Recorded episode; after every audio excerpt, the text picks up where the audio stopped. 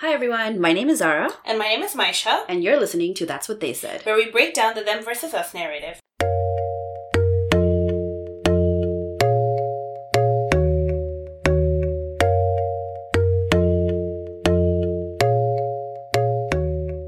All right, so today's the last episode of the season.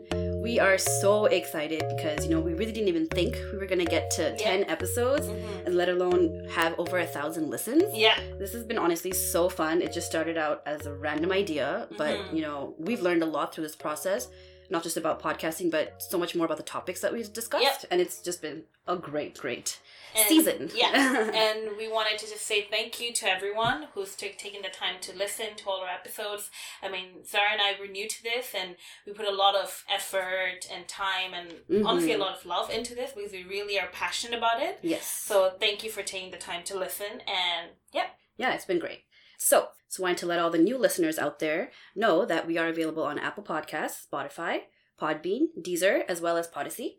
You can go to the Podyssey app and discuss our episodes if you'd want to, but also please do feel free to reach out to us by Instagram, by DMing us at That's What They Said Podcast, or you can tweet at us at What They Said CA, or you can email us at That's What They Said CA at gmail.com. Sorry, that was a mouthful. Okay. Okay, so today we're going to discuss cultural differences that Zara and I we both have come across from our experiences living in two different cultures. Yes. Because Zara and I were born in Bangladesh, and I was raised in uh, Bangladesh, but I moved to Canada when I was 18, so I've been here around seven years. And Zara, Mhm. uh, she was born in Bangladesh, but she spent a decade in New York, and then she also moved here when she was 18 to Canada. 19. So, yeah. And so between Zara and I, the combined experience of living in Canada would Mhm. be 15 years, and if you add New York, that's 25, 25 years. How so, old are we? Let's not get into our age. yeah. um, but yeah, because we've been born and raised in, in in a culture that's very different than the North American, which is South Asian culture, hmm and we have grown into adults by living in Canada and hence North America, we've come across and we've observed differences in between the two cultures that we just wanted to talk about today. Yes. And even though in the name of our episode today it says, you know, coffee versus chai, um, it's not about one culture versus another. It's more about just differences that we observed. And, you know, that's why it's, it's more about North American culture and South Asian culture Mhm. and uh, just di- you know differences that we observed and what we kind of feel about these differences really Yes. and how it's kind of like shaped us in a way so yeah we hope that you enjoyed this episode where we kind of like share our personal experience or just in general Mhm. how we've perceived these experiences Yeah. so jumping right into the biggest question and it's a big debate so zara are you a coffee or chai person you know, that's that's a hard question for me because I I do drink both like regularly, Mhm. but I definitely would say I'm a chai person. But coffee is a big part of my life, and I think that the reason why we named this episode "Coffee versus Chai" is because you know that kind of shows a big cultural difference in Yeah. the east and the west. mm-hmm. lots of tea lovers out in the east and lots of coffee lovers out here in the west. And i think i'm a mix of the both. So chai is my go-to. I will pick that over anything if i had to. But coffee has been ingrained into my routine yeah. throughout time. So i have to have one cup of coffee in the morning before i get started for work. And then throughout the day i'll have like some black tea then i'll have some green tea and like it's just a whole day i'll just be drinking tea like all day and yeah Yeah. so i'm a mix of both but mostly chai Okay. Okay. So see, I am more of a chai person, and just for our listeners in uh, Bengali, so the language Zara and I speak originally, a mother tongue um, chai is actually called cha, Mhm. but uh, since we were speaking in English, it's called chai. So yeah, so I'm more of a chai person, but to be honest, I don't drink caffeine a lot. Mhm. But if I'm at home, I'm watching a movie, or I'm, you know, watching series, and if I want something hot to drink, it would rather be coffee. Sorry, chai versus coffee. And I honestly think chai tastes better. I Um, do too. I think caffeine. Sorry, coffee. If I have to take, I would. I think coffee works in the sense that it gives me an instant shot of like energy. Mhm. Um, it's like espresso shots are brilliant. I think. Yeah. Um, but after it, I do feel like oh shit, there's like a bit of crash. Okay. So chai feels more smooth and fluid to me, hmm and I And would fall back on chai. Chai definitely feels homey. Yes, very, very, very much homey. Yeah. yeah, it makes you just feel comfortable and yeah. Yeah, it's because in South Asia, chai is bigger than coffee. Yes. And technically, the chai latte you get in Starbucks and Tim Hortons here is not the chai we have in Mhm. South Asia. yeah. So, but anyway, that's what we settled for. yeah, it tastes nothing like. yeah, Yeah, not no. the chai we have. Yeah. It's not bad. I do like a chai tea latte occasionally, but no. All right. So let's leave the chai and coffee aside for a bit and let's get serious. There are actually quite a few major differences between the Eastern and Western cultures. And, you know, it's a great thing that these differences exist. Mhm. Everybody has different behavior, they have different likes, they have different, so many things. But the three topics that we're going to focus on today, the three major differences between the Eastern and the Western culture, or the North American and the South Asian culture, which is what we're experienced in, is going to be employment, it's going to be family, as well as the most fun thing, weddings. yeah. Okay, so the first one that we're going to discuss today is employment. And what we're going to look into is the different aspects of employment that are different in North America as well as South Asia. hmm So I think the major difference between the two cultures is how employment or how the different types of jobs are viewed or perceived by people. hmm So just um just from ex- just from like experience, I've always like growing up, I've always thought that part-time jobs or retail jobs or working in restaurants or working in customer service or service related jobs, I've always kind of thought of them as a temporary job. Yeah. That growing up, I thought that just because maybe the culture around me that I grew up in kind of made me f- believe that. And what we say in our culture is odd job. Yeah. So, Yeah. so a retail job or a service job or just a customer service job, they're often called odd jobs because they're odd and not the normal what people consider a job. like So they're no- almost looked down upon. Yeah, normal jobs would be like, you know, literally Doctor. stereotype doctors, lawyers, economists, engineers. Those would be like Yeah. what people would ask you as or Yeah. consider as like, ooh, like great jobs. Mhm. Not to say that other jobs like banking and corporates or executives, those are still like pretty amazing Oh, yeah. jobs as well. Basically, any job that makes you a lot of money. Yeah. And respect. Yeah, money and respect, which oddly enough, you might think that we're playing into South Asian tropes, but it's still a thing. People still expect you to be Yeah. lawyers, doctors, and engineers, right? Mhm. Till this day, I see uh, South Asian people t- want that from their kids. Yeah. But yeah, it's unfortunate that I guess odd jobs in quotation marks is not considered a real job. But you know, that's what I kind of uh, like about the North American culture in a way. Is from just living here, I've seen and living and working in retail, working in restaurants, I've seen people who I work with sustain a family from that job. You know, kids.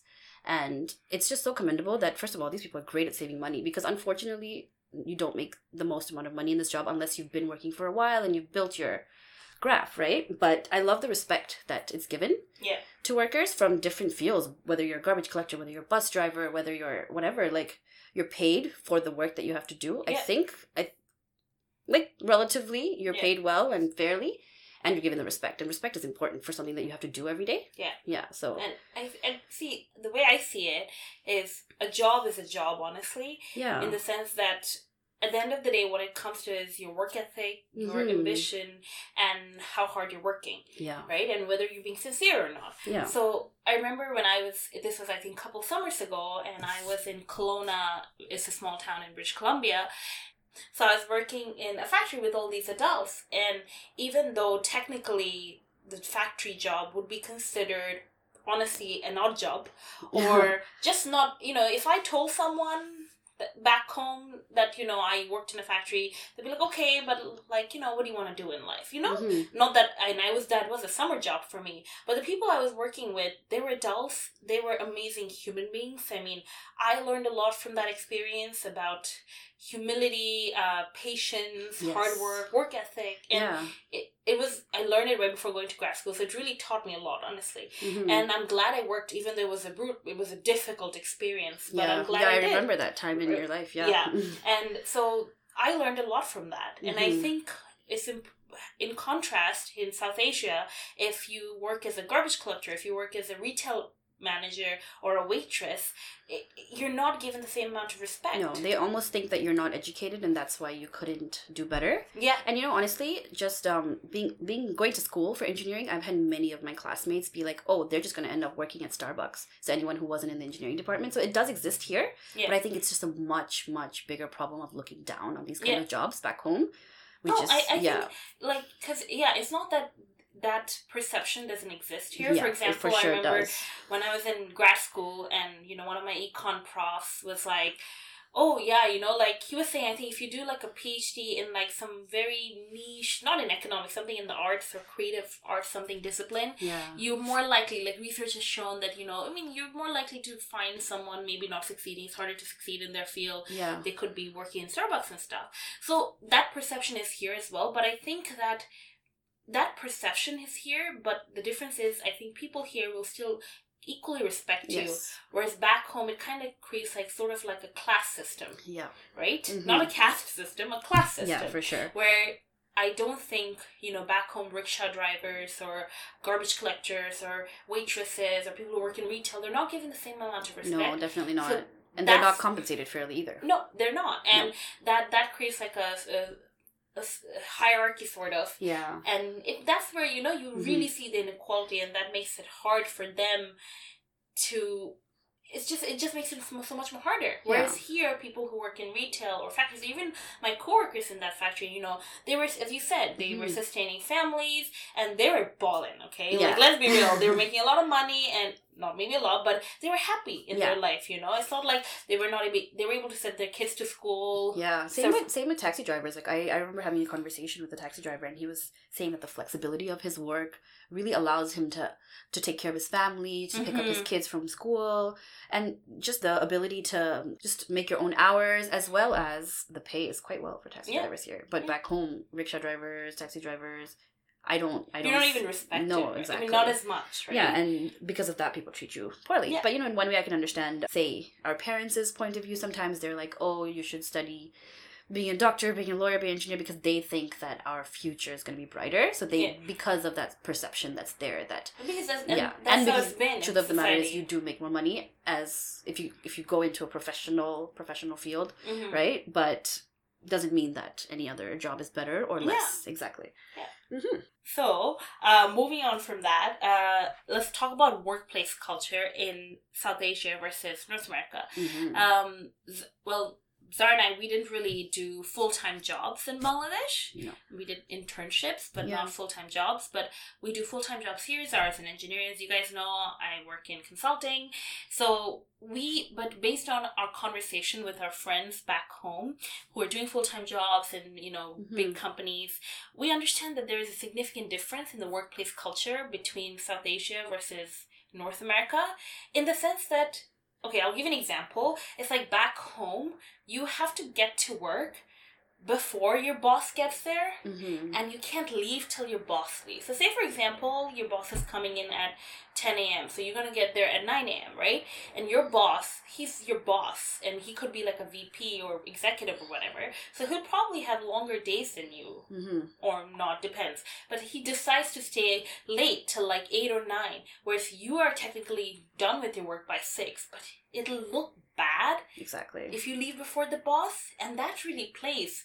And so you stay past nine, you stay till ten, so you wait till your boss leaves, then you leave, and you're exhausted. You're not, Mhm. able, you know, you're not able to go back and give your family the right amount of time they need, yeah. and you don't get proper sleep necessary. So next year, you're not really. I feel like that. Re- I feel like that really hampers your productivity. yes. Like I your think workers so are not productive then. hmm Yeah, I really respect that here, at least at my workplace, you know, we're we're given like we, we are given the opportunity to put other things in life ahead of work. Like work is not our main priority, which I think for many um South Asians, work is your number one duty. Like work is your god almost, right? Mhm. Like it's your means of providing for your family. So you're and it's so it's like you have to give it your full dedication. And you know, it's it's a known fact that South Asians are extremely hardworking people Oh yes. yeah so it's like they they are willing to put in that work but at the same time it, it's not the healthiest No. but it's because of that culture that exists so yeah i really appreciate the ability to say put my health ahead of my work my family ahead of the, Yeah. my work and just little things that come up and you know um, i was just telling you today that i have mental health days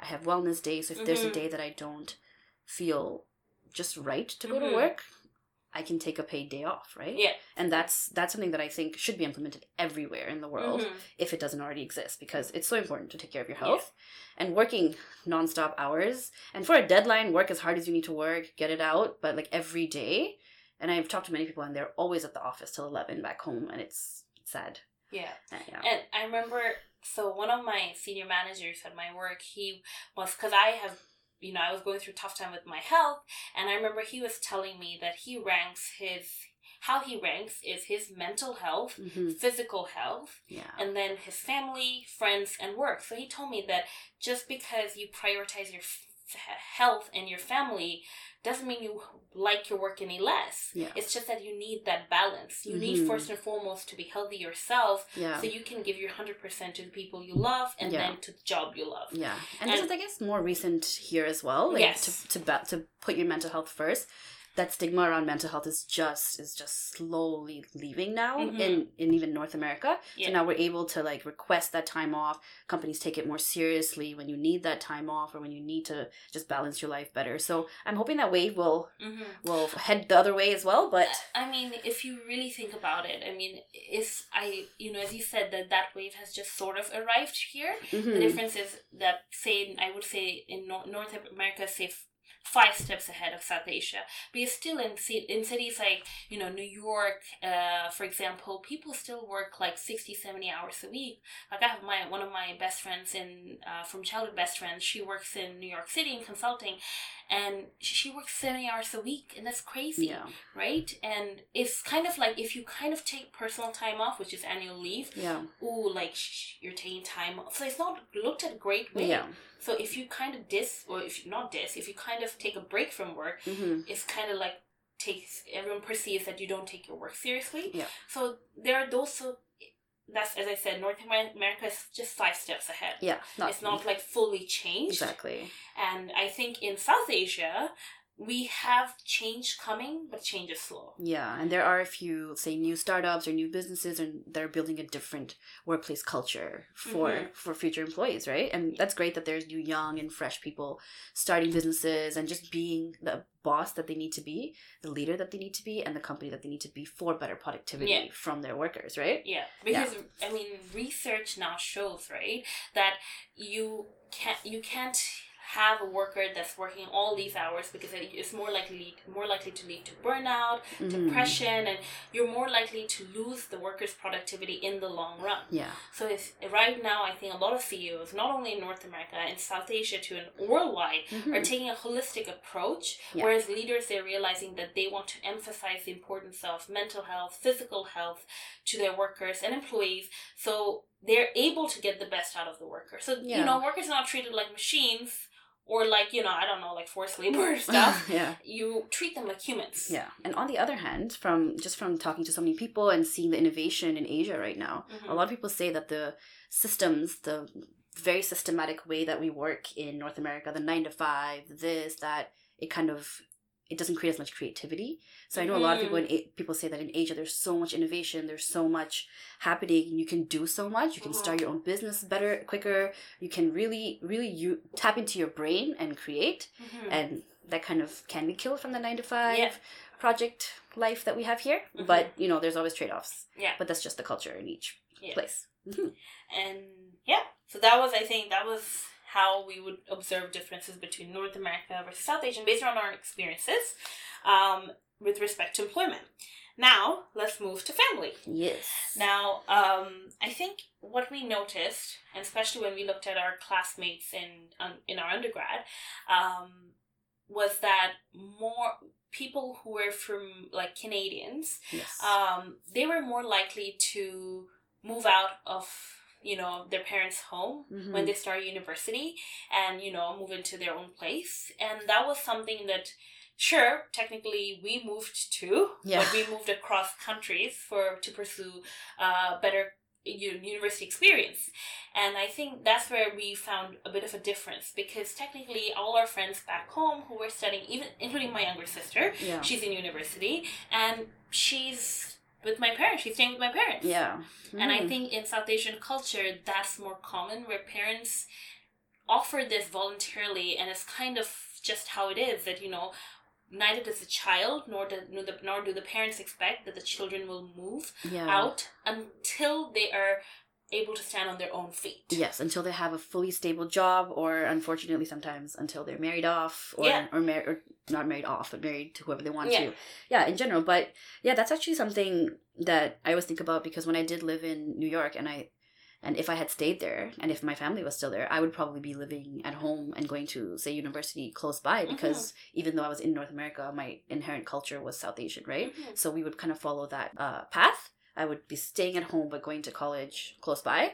Yeah, coming to Canada from Bangladesh was like such a big difference. Yeah. We didn't just leave our parents and go move to another city. We moved across an ocean, right? Yeah. So it was quite hard, but you know, I I do think that you do need to move out from your parents' house at a younger age. It really gives you that ability to be individual yeah and be an individual make your own decisions like because when you grow up you learn from your family you learn your principles and what's right and wrong from your family from your teachers from the, your community right but when Mhm. you're when you're out of that when you're when you leave that to another group another city to other people around you to other adults you really get to develop your own ideals Mhm. right so i think i think i do like that part about um North American culture, but at the same time, that comfort of living at home, that food, that that knowing that someone's taking care of you, Just to have your family yeah, just to have you. your family support and just knowing that you don't have to worry about like just someone's always going to put you first 100% and just knowing that you can focus on school Yeah. and nothing else. So i do that's an awesome and such a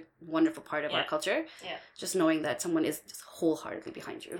Yeah. So I think that you know, well, you know, a lot of listeners who are from you know who can relate to South Asian culture, they might just be like, no, like you know, people in South Asia are actually independent. I mean, true, that is true to some extent because you know, I feel like back in say in Bangladesh, you know, it, it's a different lifestyle, right? Like a lot of people have to take buses, and buses are not as I don't know the word, but as uh, as modern or accessible don't or or yeah. it's it's more like you have to stand in long lines yeah long buses, lines yeah. always the safest yeah and so those things it's, it's a harder culture there for sure it's a harder lifestyle Mhm. and a lot of young people who go to school there do build that independence where you know truly survival of the fittest and they know how to be resilient but when you move out the things that you learn is about how you take care of your own place or yeah. like grocery shopping or paying your own bills or taking care of your own place and how to manage or Mhm. balance your life yeah with school slash work and home Mhm. and you learn that from a really young age and yeah i feel like it's, it's kind of like i've seen people who've done it really well and uh, i've seen people who have struggled a lot like you know they, they've told me that they'd be they would have been happier had they actually spent first few or undergrad back home.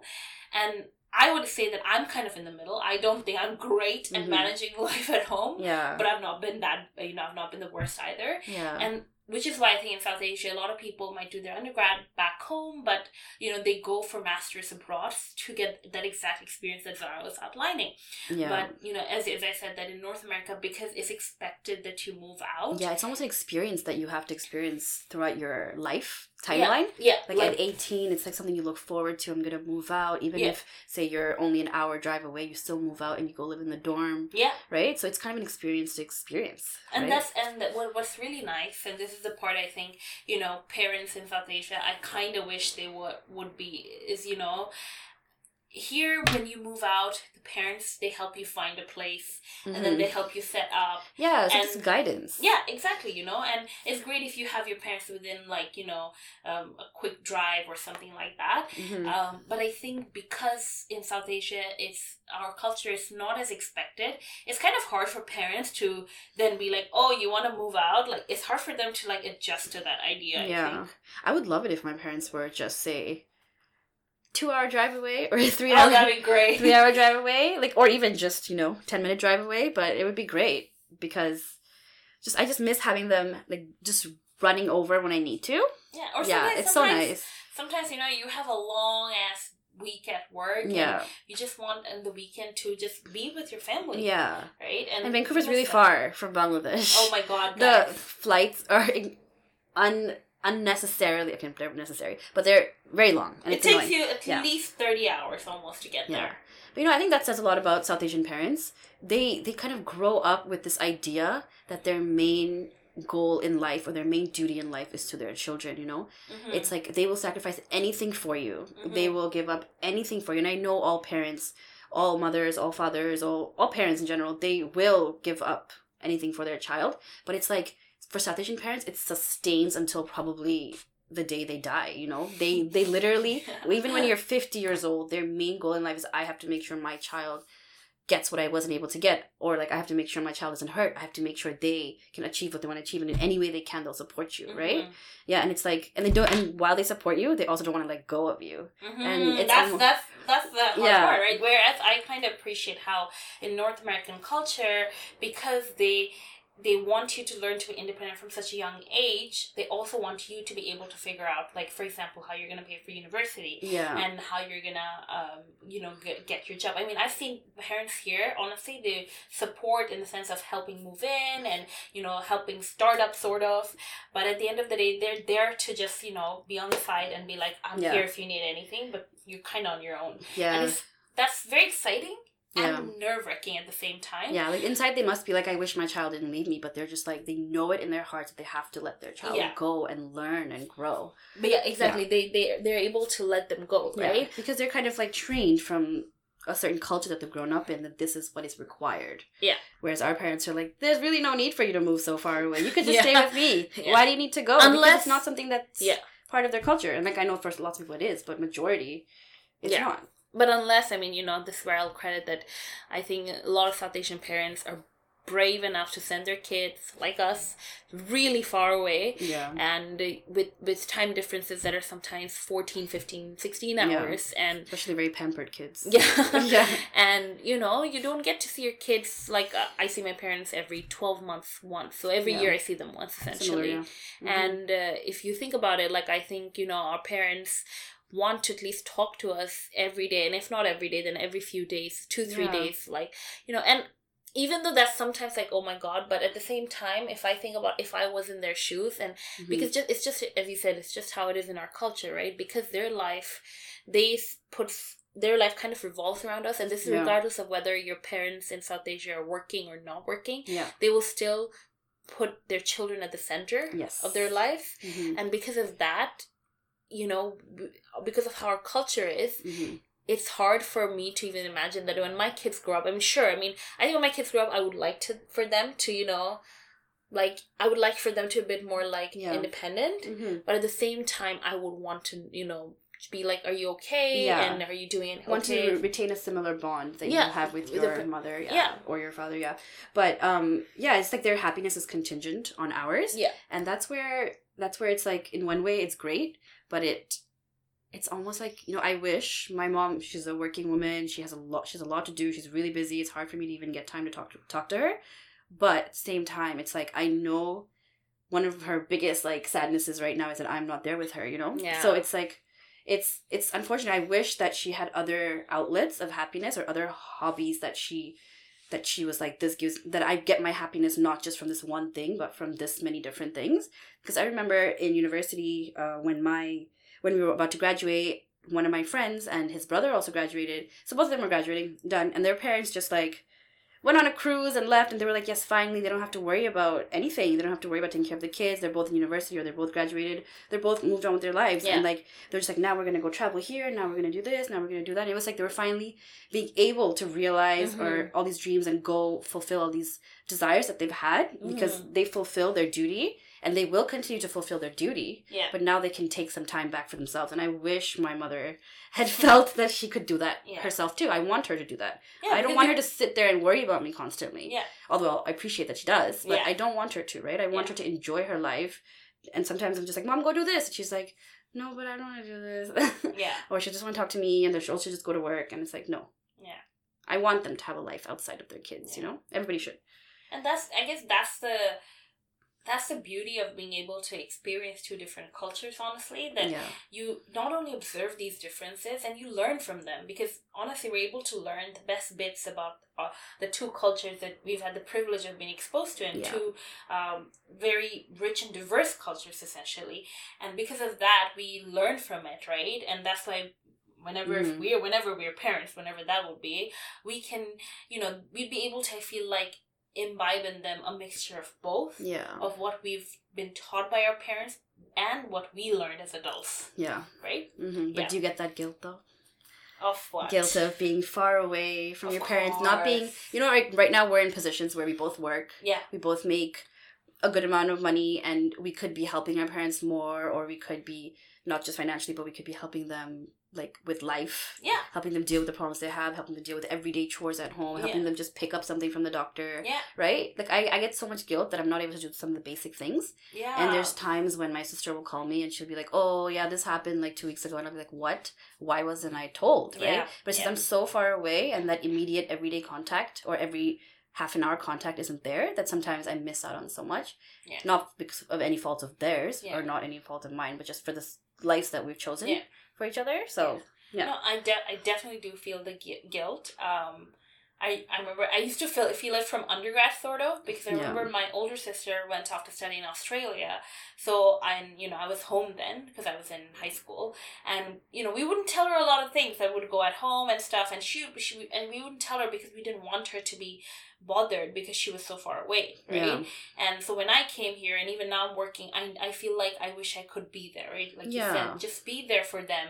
It could be something as simple as you know, a hug. yeah, Yeah. yeah, Or mom's had a long day, and you know, she just realizes her she, massage. yeah, or she just realizes that oh my god, I need this one thing to be picked up, and you wish you could do it. Yeah. So she doesn't have to, you know, drag herself after a long day to get it, right? Yeah, I, yeah. I feel so bad when I see some of my friends like getting medicines for their parents, like my Canadian Mhm. friends, like getting medicine for their parents, and be like, "Oh, I have to pick up, pick this up for my mom," and I'm just like, "What am I doing? Like, oh, like I can't do anything for her, right? Yeah. At this point, and even if I could send money, that doesn't feel the same as the being able to just physically be there, physically and mentally be there for someone. And as you know, as we as we just kind of like elaborated on how South Asian parents really put children at the center of yeah, their universe. they've given us everything.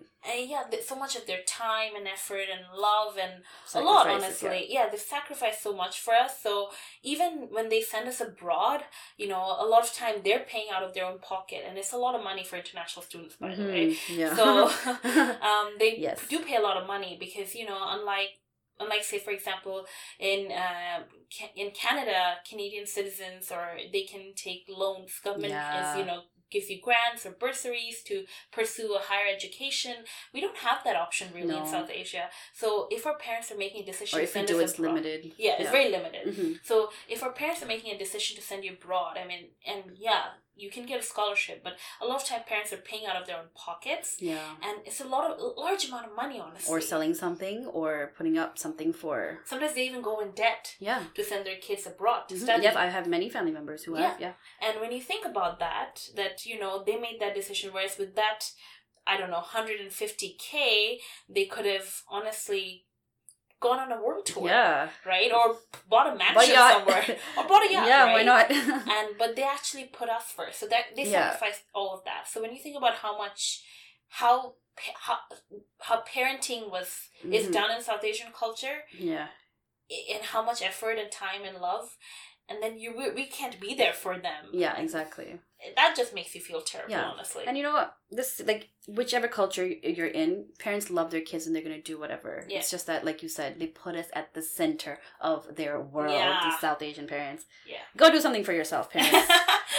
but yeah at the end of the day i think you know from the two cultures parenting is just it's just parenting can be done in different yeah. ways And At the the families are different. Yeah, but at the end of the day, it doesn't mean that you love anyone any less for how different your Mhm. parenting is, right? Yeah. Yeah. yeah. So another thing family likes to interfere in in South Asia, or likes to be a huge part of, is your weddings. Woohoo! yeah, and so that's our third cultural difference that we're going to be talking about. It's going to be weddings.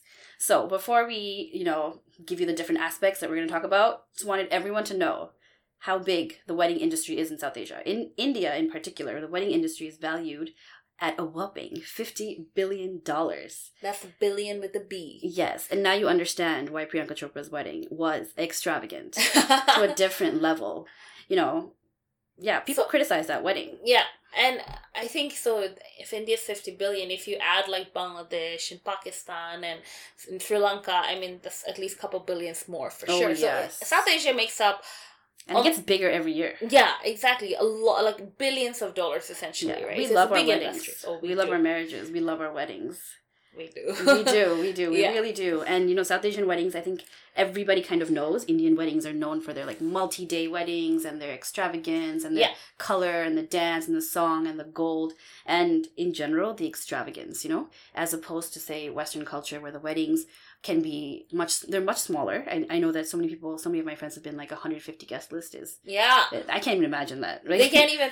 Whereas that's just that's just close family. yeah, in our events, it's like, oh, like 150 what? Like, Yeah. it's like 200, 300 at least. Mhm. And that's close family, by the way. Yeah, exactly. So I guess Western weddings or North American weddings are more intimate. Yeah. They they're more about kind of a simplicity. I think minimalism, just from the outfit to the makeup to Minimalistic. Yeah. yeah that's a good to one. and then the decor is also very from the trend that I see now is very natural Yeah. and this and less opulence. Yeah. Yeah, in a way.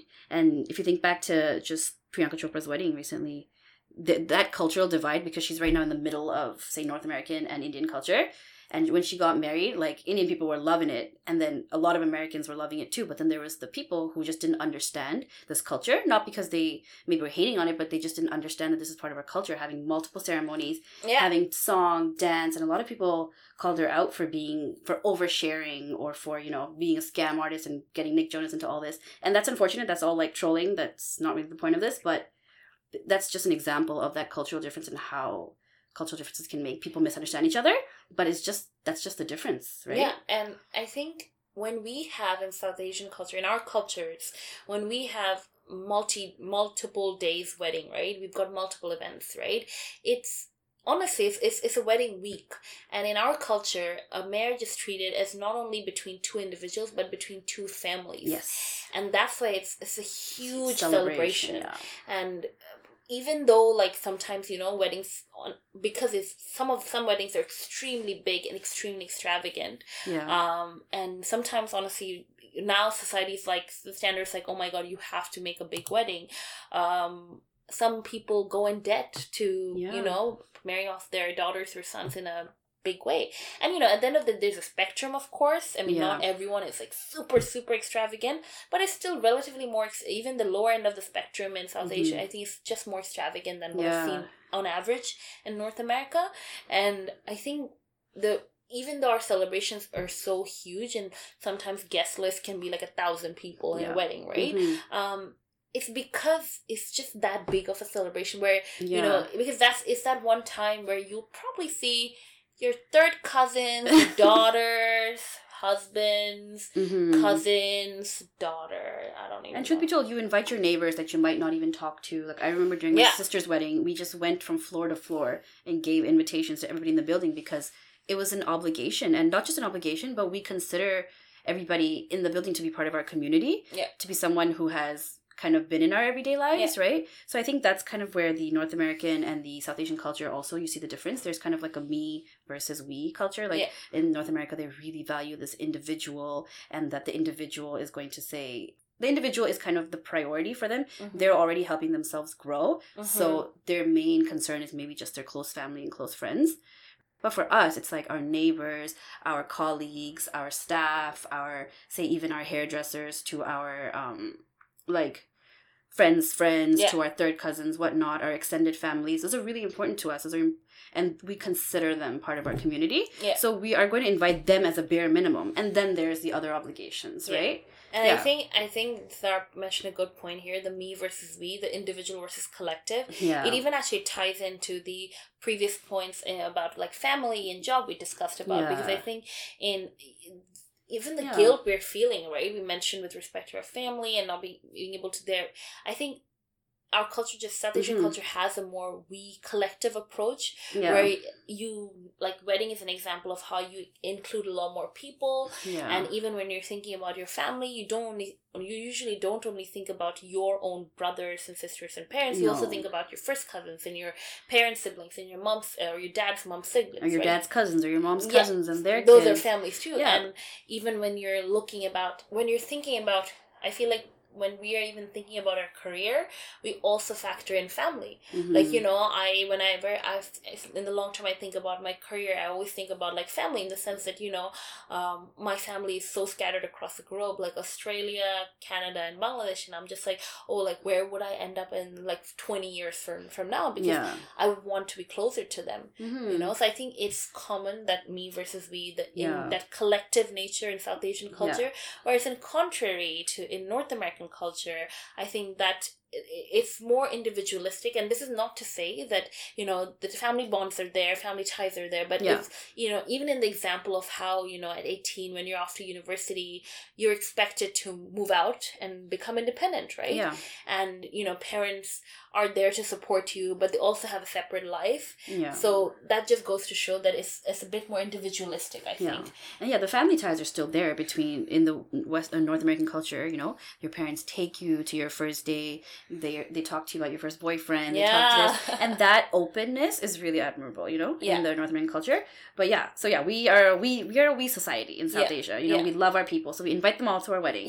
So that adds to the opulence, Yeah. and the other stuff that adds to the opulence, the gold that we wear. It's a huge like show of show of maybe your wealth, and then there's um the photography, the event management, the makeup, I mean, I'm the not ki- outfits. I'm not kidding to you guys. Like event management, photography, makeup artists. It's there's a reason why it's this. You know, a wedding industry in South Asia is like billions of dollars, Yeah. and it's because all of these things that I just mentioned they're so expensive. Mhm. you know they true photographers makeup artists like they're great for sure the art is great that they do but they truly really charge a lot Oh yeah. and you know true that makes just weddings so expensive and it's like you have to have a really nice photographer you have to have a great makeup artist Yeah. if you have anything less you kind of feel it's bright oh shit like Mhm. you know should i have something more but you know like i just personally feel like you know as much as if extravagant weddings are beautiful to look at yeah. um if i i'm i if i don't feel extravagant like that in my life or i don't lead my life on a daily basis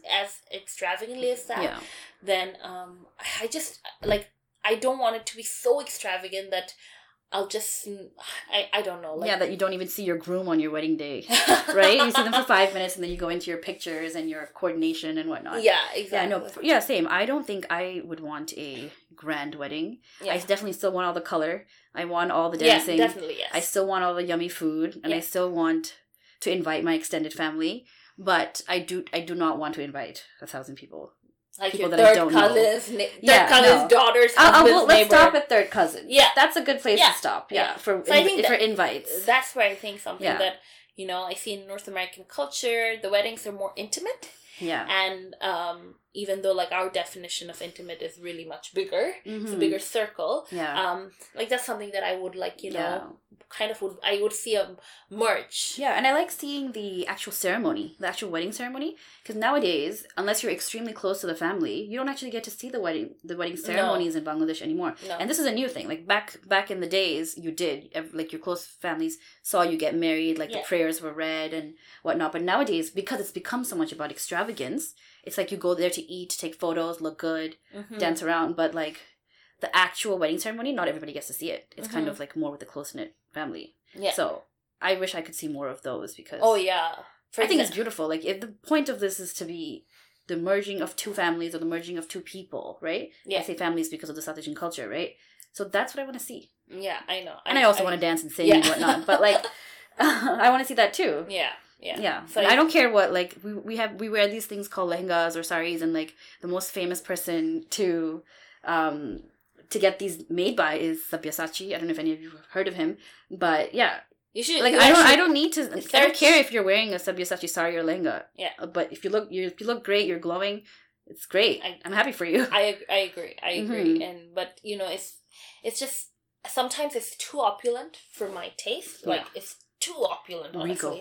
Uh, regal, Yeah. or like it's extremely opulent because I just think that you know if do you live life that extravagantly? I mean, yeah, but then one can argue that you know, oh, but you know, I only get married once in my life, yeah. and because technically in South Asian cultures, divorce you're not much supposed less. to be getting married yeah, more and than once. in your divorce rates are much less than in North Yeah. America generally. So that's another Uh, difference yeah. between the two cultures. Exactly. Divorce. yeah, Divorce is definitely not destigmatized yet in No. South Asian culture.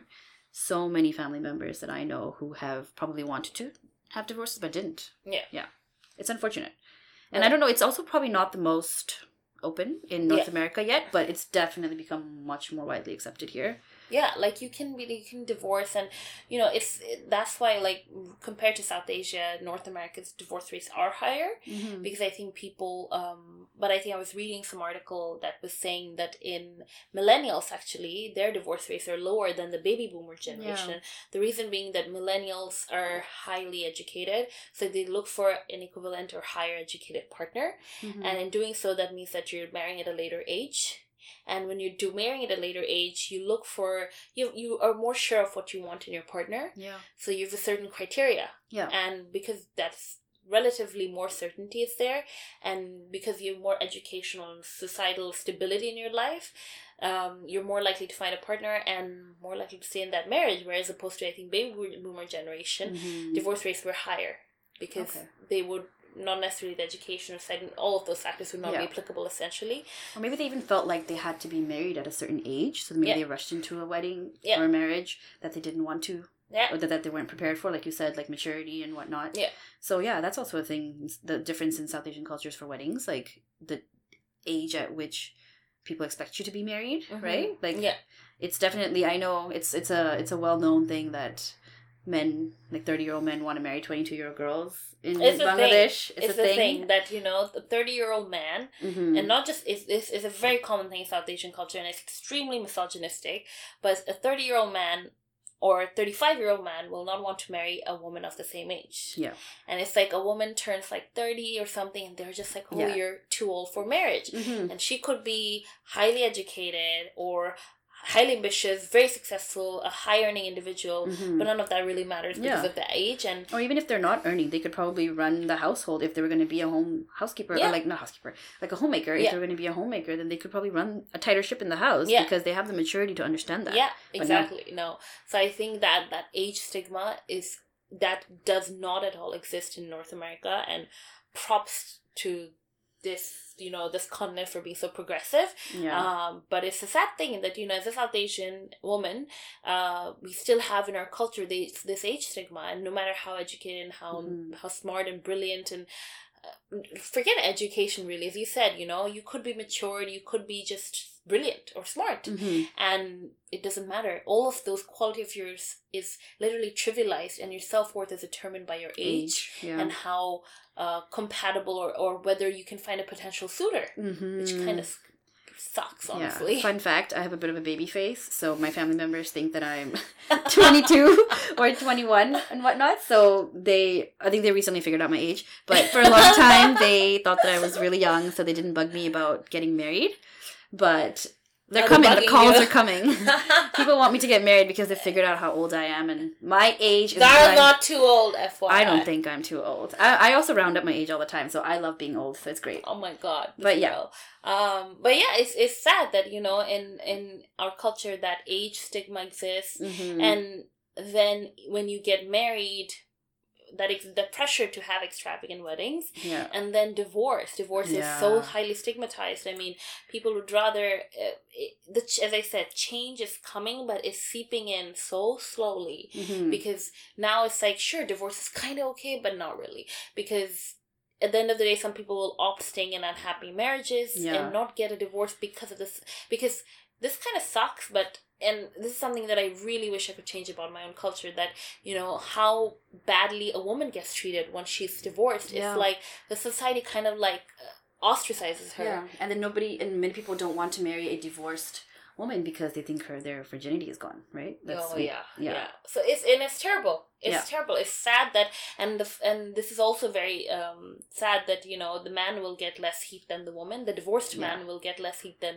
the divorced ma- woman, and that's that's ridiculous. It, that Yeah. stigma is still there. I think in North America, it's still there. Yeah, I mean, let's sure. be real. In North America, we still there's still towns and in rural communities where virginity is really valued. Yeah. I remember, I think I was watching this documentary and in the U.S. where some town in the Midwest does a virginity ball. Oh my god. where fa- where fathers kind of like take their daughters and then do dances, and it's just to show that my daughter's a virgin. Ugh. It's like 19 years old, whatever, you know. Yeah. And so the, it's not that you know. At the end of the day, it's not to say no culture is really perfect with respect to Yeah. you know destigmatizing women Yeah. um, when when it comes to age or virginity or divorce.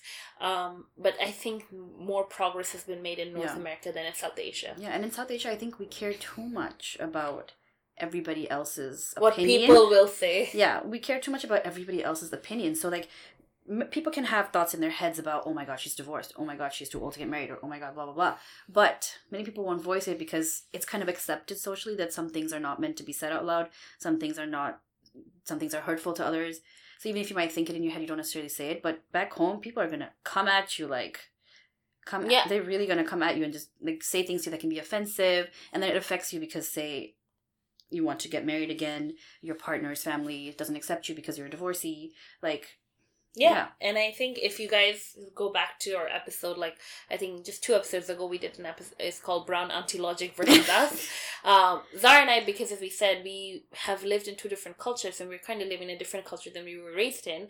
Um, we have imbibed some of these thoughts in the sense that you know we kind of call out on these things, on these um, age stigma and things when we go back, right? yeah, And we then get called like, oh no, you've kind of changed, and yeah, or too argumentative.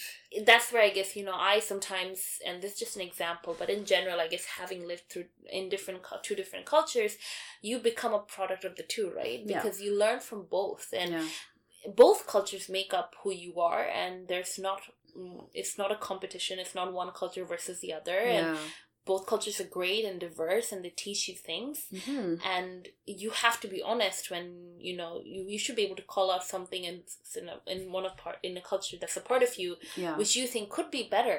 yeah. At the same time, understanding the cultural differences can really help you understand a person better. Yeah. In the sense, like something that might seem odd to you, the way someone's behaving or the way someone's reacting to something, it might seem odd to you, and you might feel the need to be like, "Oh my god, that person is wrong," or "That person is not understanding," or "That person I don't want to associate with." But when you understand the different cultural differences between people, you can accept that person for who they are, based Yeah. on how they grew up. Yeah. Obviously, if something's something horrible is being done, you call them out and whatnot. But sometimes behaviors are just different. Yeah, Your- like- the way you react to things, like Or or even understanding like cultural differences. for help. example, like you know when you get when for example when you get calls from your parents like my mother would ideally want to talk to me every day but i am not a very i'm not a very phone person in general i don't like talking on the phone but i talk to her every two three days and it's not something maybe you know kids who've been raised in the north american culture can relate to because they could be like you know why are you getting so many calls Yeah. and my mother will literally call me five times in 10 minutes and i'm just like oh my god but it's because she's concerned and as we explained earlier in the episode that South Asian culture in in South Asian culture, parents really make children the center of their universe, Yeah. and because of the culture and how our upbringing was, Yeah. we sh- have to talk to our parents, if not every day, every few days, yeah. right? exactly. Like couple of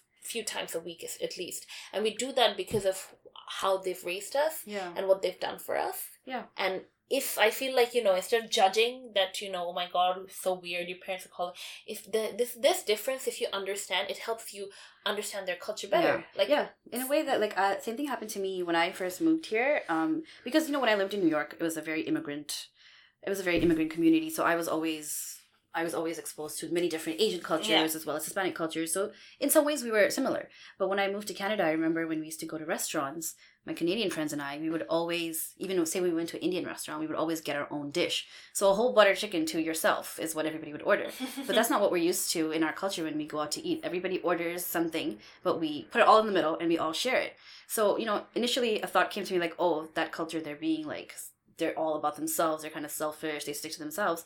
But it's not that at all. Like if you ask them, they're going to share your their food. yeah, It's just the cultural difference that we grew up in, Yeah. right? And as you said, you and I are a mix of both the cultures.